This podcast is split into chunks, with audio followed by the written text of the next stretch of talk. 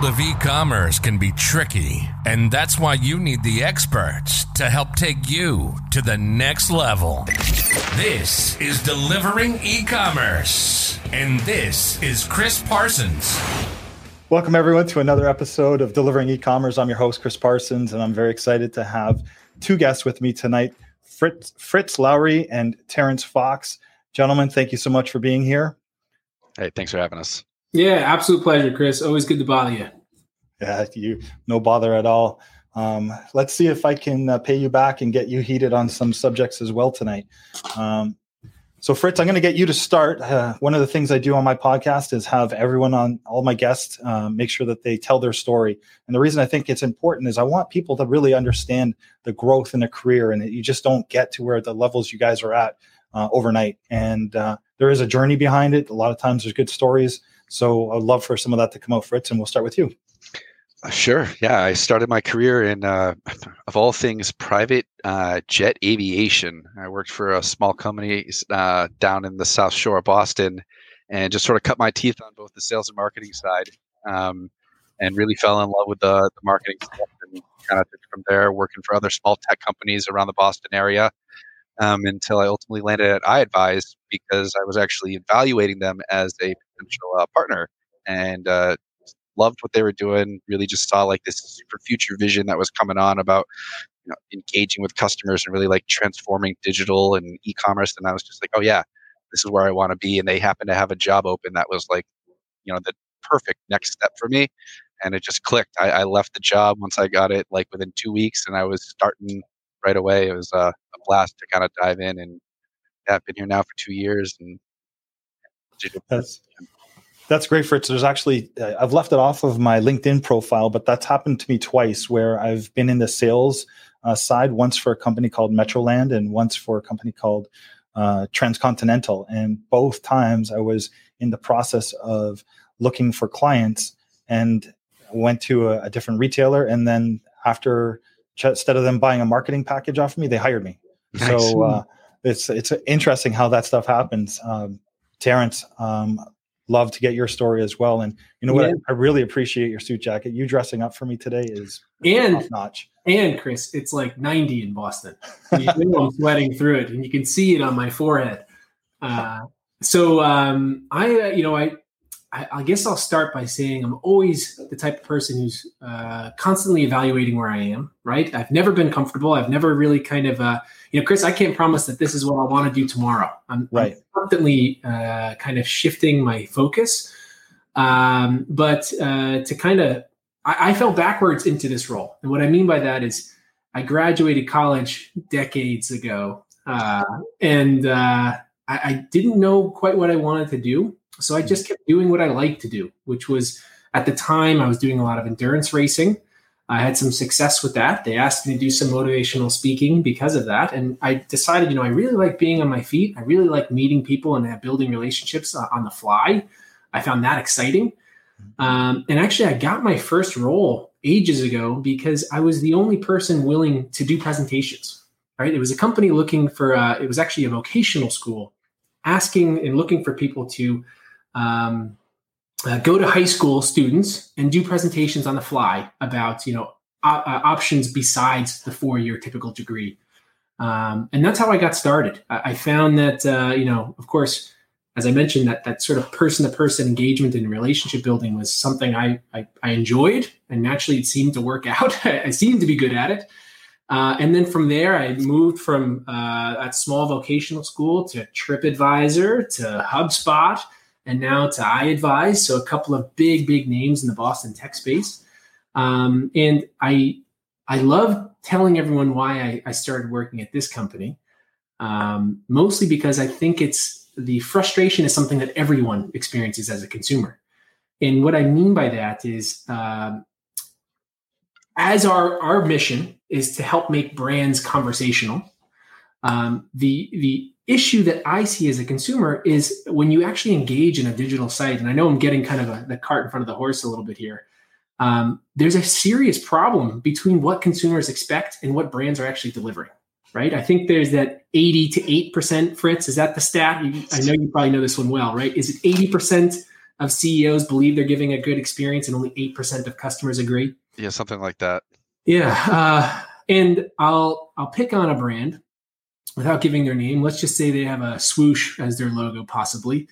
Um, and I'm a runner, right? So I, I, I landed on that brand's website looking for the best running shoe for a race I was doing, uh, and I found that the level of expertise, uh, not only that on top of potential availability problems uh, through messaging, was incredible. Right? Uh, there, there was there was really nothing being delivered by that major, tremendous brand that's got a obviously uh, the backing and the the experience. Excuse me, the branding that you'd expect to have a wonderful experience with.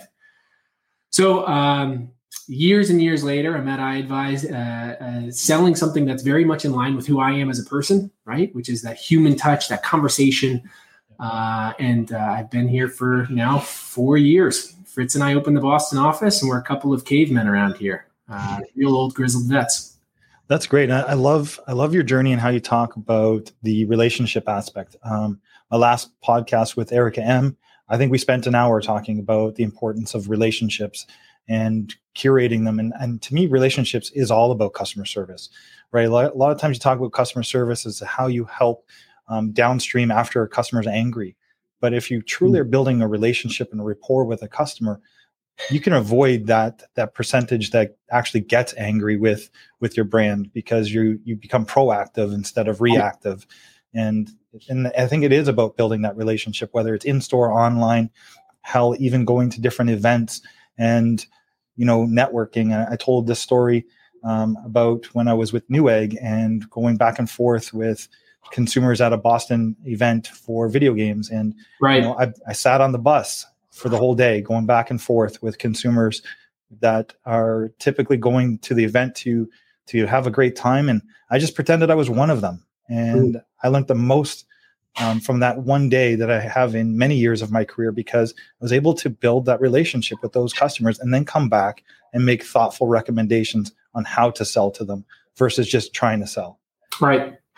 So, um, where I wanted to go with you guys is um, this this term is still thrown around a lot in Canada, omni-channel, and I, it kind of died and it seems to be making a resurgence, especially because of COVID and people saying, "How are you? How do you bring omni-channel to life across all of your channels?" First of all, I want to get your definition of omni-channel, and I'll start with you, Terrence, on this, and and then Fritz, we'll see how how much it aligns. Because when I talk to people, it's a it's a different beast with a, each person how they interpret it. Yeah, yeah. So uh, I'll keep it simple because I rambled in my last uh, chance to speak. Um, I see it as uh, all of your different touch points should feel as one single cohesive organism, right? Uh, your mobile experience, your store experience, your uh, uh, website experience, your app, all of those things should feel like one consistent uh, branding experience, right? Um, I think that uh, a lot of our, our, clients who reach out to us, they have a serious issue with a disjointed. you know, I've got messaging on this side, I've got uh, proactive engagement on this side. It, it, doesn't feel consistent throughout. And I think that that for today's consumer is jarring, a big turnoff, and uh, naturally something that a lot of brands have room for improvement on. Yeah, I love that answer. Fritz? Yeah, I got to say that really aligns. It's it's all the channels, and and maybe underpinning that is also the messaging within those channels. It's if you're saying something in your own messaging and what you're saying to your consumers, and that's different from what they're experiencing when they're trying to communicate back to you, that hypocrisy kind of kills any idea of you being truly omni-channel and truly like multi-servicing on all fronts. So how do you do that with and we talked about this on on your show terrence how do you do omni-channel when you have six different personas yeah, well, this is great, right? Uh, the idea is that ultimately you want to make sure that every type of visitor has their own unique engagement, right? I know Chris is a home hardware pro. Uh, I say that because I know that you don't know how to do anything do it yourself. so uh, true. I, right? I know I know how to write a check. Yeah, yeah. So uh, the idea is that Chris should have a unique experience compared to Fritz, who might be shopping for something entirely different or having a, a different background. Um, and, you know how we at iAdvize are doing this are by one making sure that we engage with uh, Fritz or Chris at rich moments, right? When they're hitting the site for the first time, perhaps, or maybe if Fritz came from a certain referral source, he gets XYZ type banner exposure. Uh, it's really about making sure that your engagement with that consumer is dynamic and then attacks them at what I'll call rich moments, right? Uh, those moments when your consumers might be uh, silently raising their hand. Um, at a time, you know, the past 15 months, McKinsey put out a stat that 75% of consumers have changed how and where they're buying from, right? Uh, convenience, safety, trust were all very big words thrown around a lot. And some big brands are able to capitalize on this. And I think that a lot of it has to do with, you know, making sure you're engaging the consumer with relevant content, right? A relevant message to what they're looking to actually accomplish on your site. Uh, so uh, a loaded answer, but I do believe, you know, frankly, that uh, messaging is that medium uh, to engage. Make sure that you one give them a relevant uh, invitation to engage with you. Two, make sure you have the right respondent behind that technology to engage with. Um, you know, if I'm uh, on home hardware to buy a faucet, just a faucet, that's one thing. But if you already know that I have a bathroom renovation project and it's part of a larger discussion, that's an entirely different discussion, maybe best suited for a customer in your community or a store associate, right? Right. We have a lot of really innovative options coming out these days that uh, help brands make sure that every persona gets the right engagement. So your your explanations are so bang on, and what I what I love about it is you started, about, you, you started to touch on um, I, iAdvize, and what is and iAdvize. To anyone that's listening, let's let's let's back up a little bit. Let's explain uh, who who the company is, what you guys are trying to solve, and and um, how you connect with retailers and um, help them serve customers. Yeah, uh, and Fritz, you want to go first or second? I'll take a second, man. Yeah, yeah. I, am well. So I said I like to to talk, and it's to a fault at times. So I want to make sure I'm not in my own way. Um, now, uh, I'll answer this question by first addressing who I am as a consumer. So you can tell it's going to be long winded, but I'll try and make it short. Um, I'm the type of, of consumer, uh, Chris, where um, I, I, don't like receiving voicemails. I don't like having to call you. Uh, Lucille DeHart came on our live stream a few months back and said, never put the burden on the consumer, right? right? You really don't want to put it on them to find a way to get in touch with you. And I, I find that I'm pretty similar. Uh, I laugh with my friends. The worst thing they can do is leave me a voicemail. Don't give me an errand. Just text me. That's how I want to talk, right? Yeah. Uh, and that's really what we're trying to accomplish here with iAdvize, right? It's messaging is the preferred medium. There's over 5 billion monthly active users of messaging today. Uh, but everyone has their own preference. You know, Chris, maybe you like to engage over SMS or you want to have a video discussion. Uh, it's about making sure that you have this ubiquitous all in one tool set to to give them the channel and medium they prefer. Uh, but then, as I mentioned before, it's about making sure you attack at the right time. Mm-hmm. Um, and I said rich moments. I think when we see brands today that have, we'll say, simplest form chat on their website, and I say simplest form because chat, I think, is uh, not a word we like to call ourselves because it's a bit more advanced. Um, but when you have chat on the website that's just following you around the whole site, it's ubiquitously there on every single page I see that as the equivalent of being inside of a store and being followed around the aisles. Yeah. Right. And then the unfortunate pain with, with a lot of these messaging experiences today is you follow them around the whole digital website or in the store, right? Giving that analogy. And then once they finally decide to engage with you, yeah, okay, I'll take you up. I'll, I'll, I'll try and reach out to you. They give you a big form to fill out and then make you wait to talk to them, right? It's like handing someone a clipboard in the store and saying, yeah, here, you can fill this out and then I'll answer your questions. Right. Um, so uh, long-winded way again of saying that our mission is to make brands conversational. The preferred medium of consumers today is messaging. So we want to make sure that we have a tool set that gives them all of the channels, mediums, and then also has the intelligence to engage with them correctly. So before Fritz, before you jump in there, I'm going to just touch on a couple of things that Terrence talked about and that whole in-store experience where you were like, you know, you go in and all of a sudden you have vultures come after you. Yeah, and right. uh, they're they, they call that customer service right? Because somebody at some point told them to make sure that you make eye contact with the customer and that you you say hello but you've just walked into the store.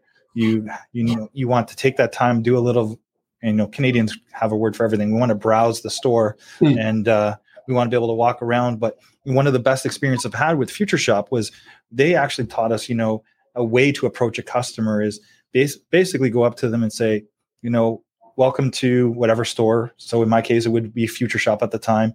And uh, my name is Chris Parsons. I'm here to support you if you need any support. But while you go and browse, because that's what they came in for, while you go and browse, I'm just going to be over here. and I'll keep making eye contact with you when you're comfortable. If you need my support, mm. you, you, let me know. And versus, hey, how can I help you today? Right? right. Like, as soon as you approach somebody like that, I want to leave the store. I want to back out and I want just to get out of there. And then the second piece, you make me laugh because in the voicemail is I've actually might I have probably have 50 messages on my phone. Yeah. Uh, it is it is labor intensive to go through there, write down your phone number when you can just text me. Right. I can get right back to you. Like especially so, you know, what is a voicemail last 24 hours before you're like, I'm not interested. It's already old news. I can't get to that. you know? Yeah. I, I, I have thankfully now they've actually connected my phone to my computer so the voicemail comes into my email box and makes it much easier to get to but i was the worst at responding to voicemails. I think after 30 days i just hit delete to 50 of them because if they weren't calling back then it wasn't wasn't that important so, yeah exactly. Uh, fritz same question to you. Tell me about what you define iAdvize to be yeah, I think Terrence really hit the nail on the head as far as what we're delivering as like a high level value and how we're helping support the digital transformation. I love to go a little more of a literal uh, literal route, particularly when it comes to one of our like key differentiating services. It's uh, it's really that that end delivery that he was talking about of the right responder at the right time is one is our ibbü platform. So it's I love painting as just you know you're shopping online and you're at samsung.com you're trying to figure out you know do i buy this $1000 phone or this $1200 phone? You have no idea what you're going to do. Um, you know rather than a terrible eight like chatbot popping up having terrible questions or sometimes customer service is there but they're really incentivized maybe on like different kpis nps um, what we do is we we source curate scale and manage these communities of brand sanctioned experts. So when you're on samsung and you're shopping our ai detects that you're ready for that you know that real personalized engagement. Say hey Mm-hmm. Would you mm-hmm. like to chat with a Samsung phone expert? And you're you're at that moment, you're at that purchase decision, and yeah, yeah, I would like to chat with them. And now you're talking with someone just like you, a customer working from home, gig economy style, who just really loves Samsung, and they know everything about Samsung because they're passionate about it and they want to share that stuff with you. So they give that really honest and dynamic advice, and the human side of things that just you can't replicate any way else unless you just have a human who really knows and loves their stuff. Um, and I think mm-hmm. that's you know that's really what iAdvize is doing. We're we're saying we're helping digital transformation. We're helping bring like making brands conversational. You know, yeah, we're using our chatbots. We're using AI. We're elevating FAQ. We're doing automations. We're bringing like internal teams together and like like unsiloing some of this stuff but uh, we're ultimately providing this next level of experience this this next level of engagement that just no one else really is and no one else kind of like has a solution for on this uh, this type of engagement. That that 80% split that uh, that Terrence was referencing that uh, I think that was a Bain stat from 2017 right. that's that's how you bridge that CX gap is really by taking this next level of engagement when it comes to digital CX yeah, and, you guys are providing the tools, but uh, it's really up to a retailer to make sure that that product knowledge is there, right? Like you can't. So one of the most frustrating things in in my shopping experience is when. Are you familiar with the term spiff? Um, so a lot of products will have a spiff on it for a commission salesperson. Yep. So now all of a sudden, I'm no longer offering you the Samsung because I'm getting a spiff on product X. Mm. And as a sales associate, because I want to fill my bank account, this product is way better than the other product. And right. that is the worst customer service. Right. And I'm all for commission. Commission's great. And entice me, make me motivated to get out there and sell even more. And I'll do that. But layering on that spiff was the worst thing that ever happened to retail because now it's about not selling what's right for the consumer. If they came in for a specific product and you're now, you could have a chance to sell that customer the opening price point one and they'll be just as happy you're mm-hmm. sitting there going to the one that's got a spiff on it to make an extra couple of bucks, and and that's where customer service falls flat because yep. then you get returns, you get a, a, just an unsatisfied customer later on when they feel that they were taken advantage of. Um, so yeah, you know, I, I, think the tools that you guys are providing is fantastic, but a retailer needs to put some guidelines and uh, guardrails in place to protect the customer to make sure that you know that retailers, their customers, are using those tools correctly. Absolutely. I think that the one thing that I'll add to what Fritz stated is uh, uh, yes, our USP is uh, leveraging store associates, leveraging contact center agents, leveraging bots, uh, and leveraging passionate customers all in one responded ecosystem with that intelligent tech that I mentioned before. Yeah. Um, but what I think is great too is that you know think of your own buying pattern, right? And buying behavior. If you're about to buy something that's expensive or maybe you need some reassurance, you're likely to read reviews, check and get reassurance from your friends or family who might have it. Uh, instead, we're bringing that actual authenticity and expertise online through these passionate customers that, yes, like to your point, Chris, do have guardrails in place to make sure that they're not, uh, you know, just slinging a certain product because it's better for them to do so. Uh, that, that is something, of course, that we're very mindful of and, and ensure. Great. And when when you guys go in and you implement your technology with a with a retailer, um, first thing I'm going to ask is about return on investment reporting, yeah. analytics, making sure that everything is measurable. Because um, if it's not, then then how do I prove the the story to my leadership and why I want to make this investment? So yeah. tell me about not only the technology that you have to support and engage with consumers and help the the store level associates do the same thing, or my online virtual associates doing um, that engagement, but how do I measure success? Yeah, of course. I mean, at the simplest form, right, it, it comes down to conversion and AOV lift. That's what we look at intensely in the tool. We have order confirmation tagging and things like that. So we can actually see this affected your immediate revenue and this is what it did, right? Mm-hmm. Um, these are the people that chatted to, to drive XYZ sales. We also, of course, will watch customer lifetime value. So if Chris comes to the site, has a great experience, does he come back? Right. Yes or no? We watch that for the following three months from that uh, transaction. But really, uh, you know, frankly, what we're trying to do with our brands today is make it far more than conversion. Yes, we're going to show and build out. This is the incremental lift in a partnership with iAdvize. But the other thing is, we want to change your experience. We want to make your brand, uh, uh your brand retailer, uh, have it become the destination for expertise, coaching, guidance. Uh, if I know that I can go to Nike.com and be connected to a D1 runner who's going to help me run that 5K, or as a comparison, just to a contact center agent who's reading product specs. Those are two different experiences, right? Right. Uh, and, and, really, we want to make sure that all of our companies transform their buying experience because the the buyer has changed, right? I think that's uh, something you wanted to talk to about at, at a certain point, Chris. But the buyers have changed quite a bit, and we need to make sure that our digital experiences, those first touch points, often have what that consumer is looking for. Fritz, anything to add there? No, that's the uh, kind of the breadth of what we're yeah. pitching and what we're providing. Real straightforward. So when, when, I when I also think about the the analytics and reporting, you touch on lifetime value. Clearly, if lifetime value is going up, typically your frequency of purchase is going up. Consumers are visiting more.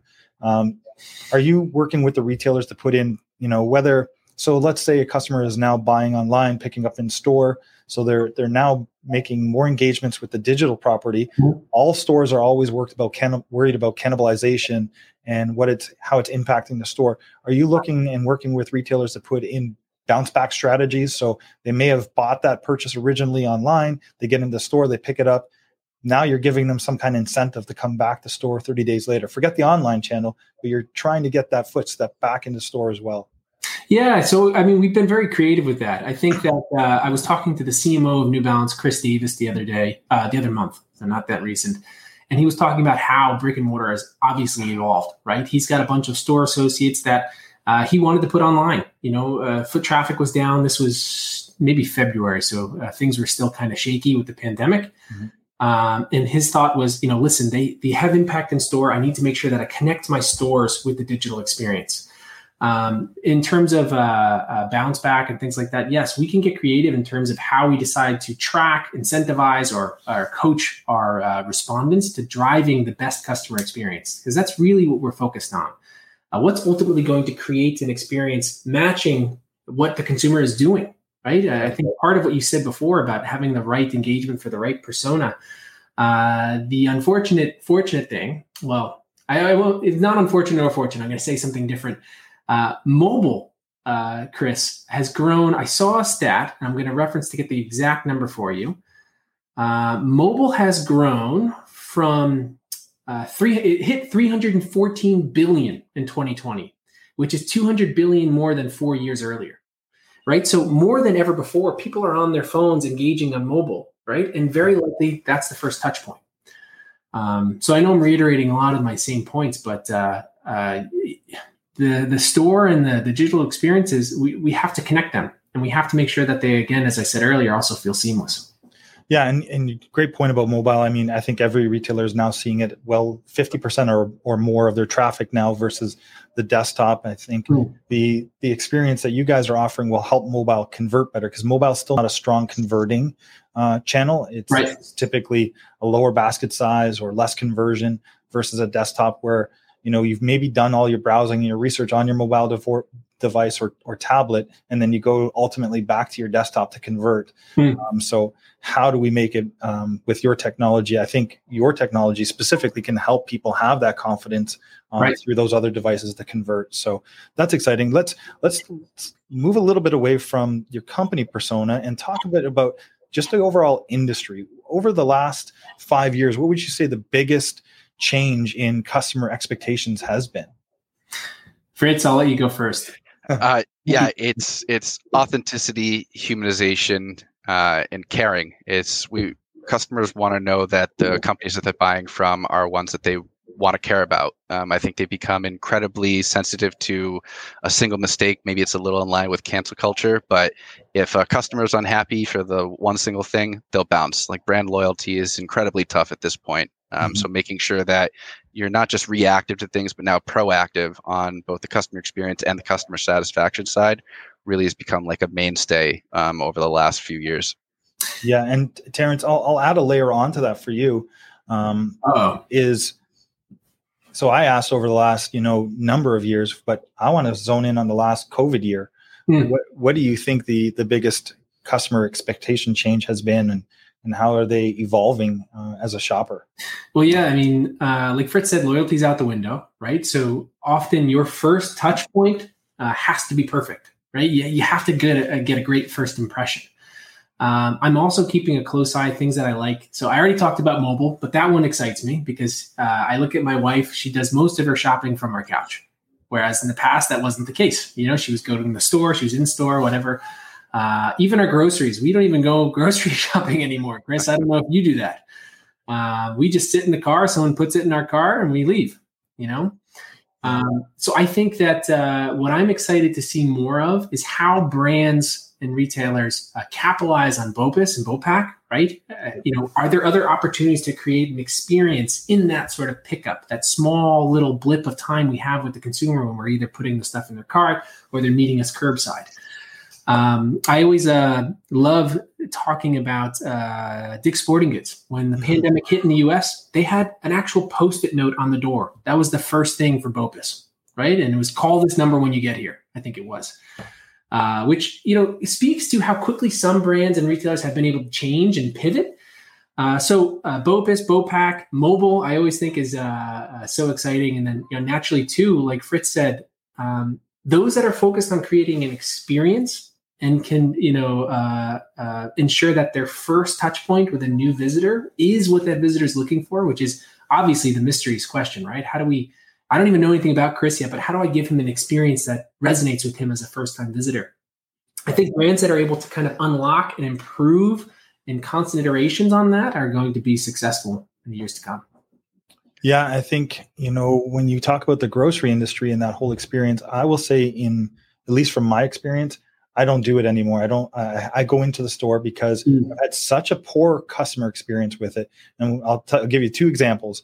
So one time we had a grocery list of 20 items, and while I put those 20 items into the cart, did the checkout, got there, and about six. I'm not exaggerating. Six, six to seven were missing from my basket. They said they were not uh, not available, and I can tell you that that person that was picking my items was so lazy that they just didn't want to go and find those items mm. because I then got out of my car, went into the store, found the seven items because they weren't anything magical.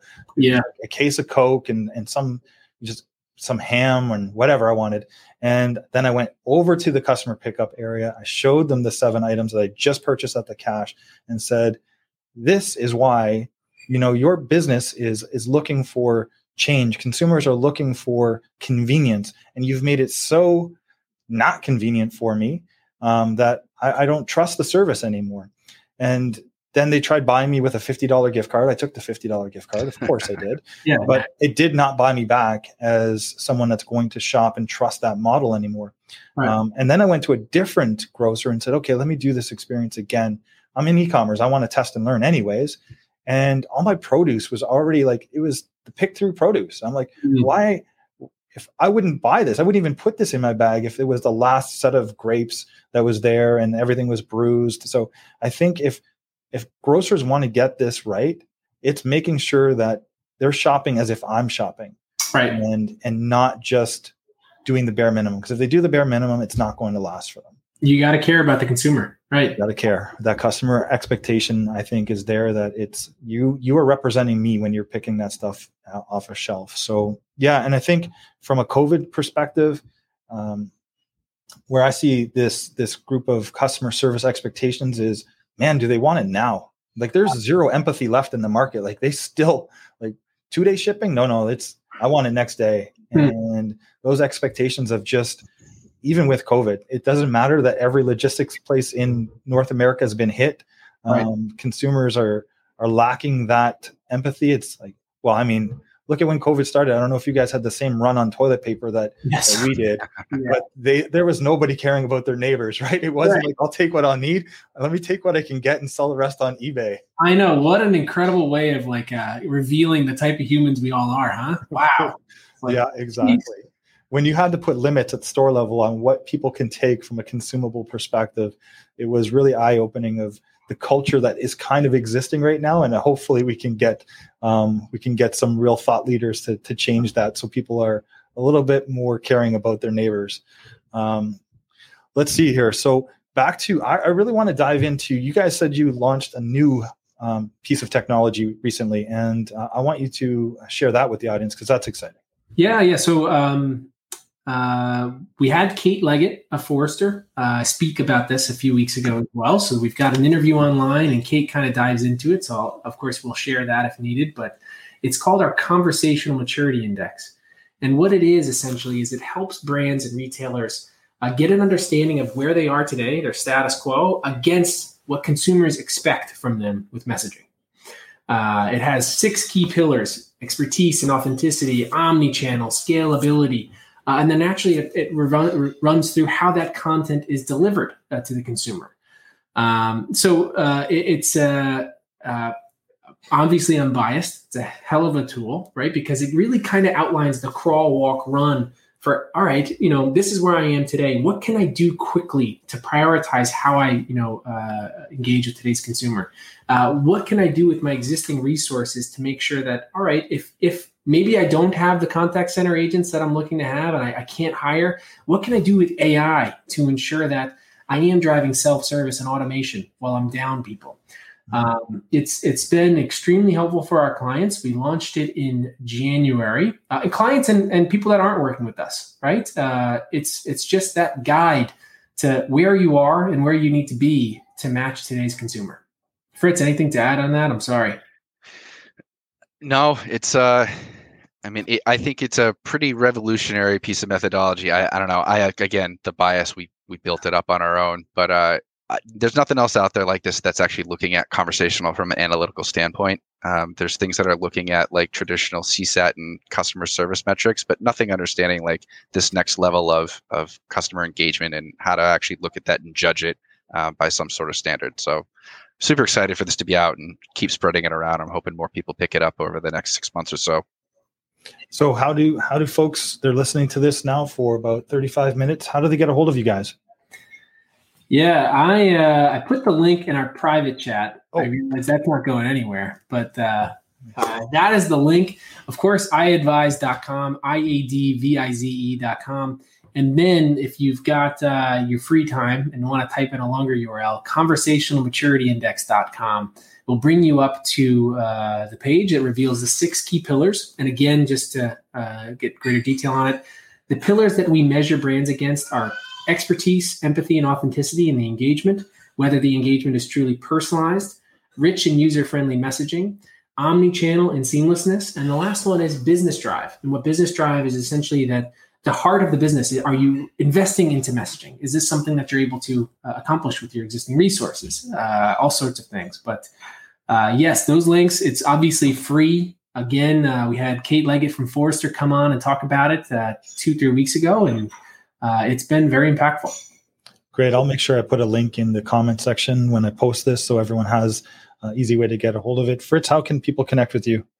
Yeah, uh, online on LinkedIn. I'm always available. Definitely kind of a, a social media maven. So, um, yeah, Fritz social Lauer. Media maven. It's wow. I. I got an easy name, Fritz Lauer. I pretty much am at the top of the list anytime you Google that.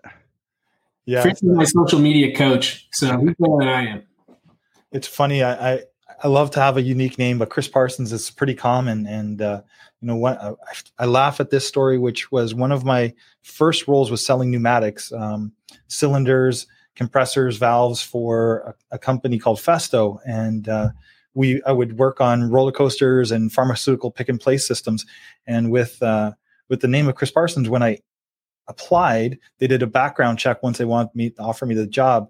Well, apparently Chris Parsons was a red flag because this guy had um, uh, committed some crimes. So they were like, well, "We're not going to move forward with you." And I'm like, "No, no, no. This is there's a mistake. There's got to be something going on. It's a different Chris Parsons." But ultimately, I, I guess um, I, have got an evil twin out there somewhere, and uh, he he stopped me for months from getting a job. But then they ultimately ended up hiring me once we got it all sorted out. And uh, so I would appreciate a unique name. Speaking of unique names, Terrence Fox. Uh, is but isn't right. I think uh, there's Terry Stanley Fox up in Canada. I think I made that. Uh, I shared that story with you about how shared it with me, but you never shared it with my audience. I, yeah. I, so the the short answer, a short response to this is. Uh, I had a bunch of friends. I was being a runner in college and high school. Uh, a friend of mine created a running team for a relay in northern Vermont, so right on the border of Canada and he made his team name just to pick on me. Uh, I hate Terrence Fox, and uh, being on northern Vermont, right on the Canadian border, they had no idea. But of course, Terry Fox is a Canadian hero. Um, so there were a lot of people that approached them and were really uh, reaming into him about how distasteful, naturally, right, if they had yeah. an idea. Uh, so it came as a big shock for them. Uh, but uh, learning lesson nonetheless. Oh, so yes, great story. There, great story. There was at least one other of me, very similar.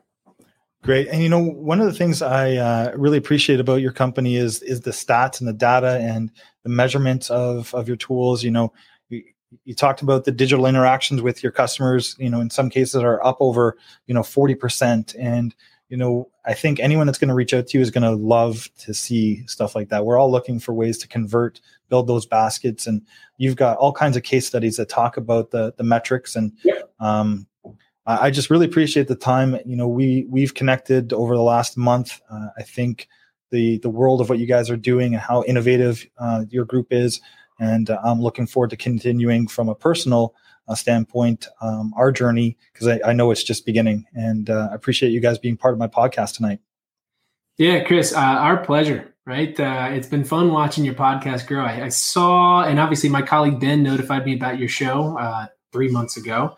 Uh, I've already picked on you about having some celebrities on there, so you've made Fritz and I feel real special by bringing us on. Uh, you guys are my celebrities. Yeah, this is this is fun to watch. Uh, so you know, naturally, there's a lot of synergy between what you're doing here with your podcast and our live stream segment. So thank you for joining that.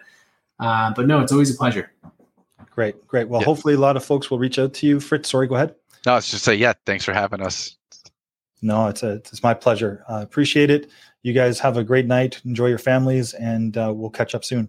Yep. Thank oh, you so much. Supposed Chris. to get better at saying something like like, sub- subscribe, follow, all of that uh, YouTube stuff. So um, I'll throw that in there for anyone that uh, that needs that like, subscribe, follow, whatever yeah. those those things are. But uh, hopefully, everyone just enjoyed the content, and uh, we'll uh, we'll catch you on next week's episode. You've been listening to Delivering E-commerce. It's our passion to have on leaders and suppliers in e commerce from around the globe, setting you and your strategy up for the next level. We hope you've gotten some useful and practical information from the show. Make sure to like, rate, and review. And we'll be back soon. Connect with Chris on LinkedIn at Chris Parsons on LinkedIn and Spotify at Delivering E-commerce or on YouTube at Chris Parsons Delivering E-commerce. Till next time, this is Delivering E-commerce.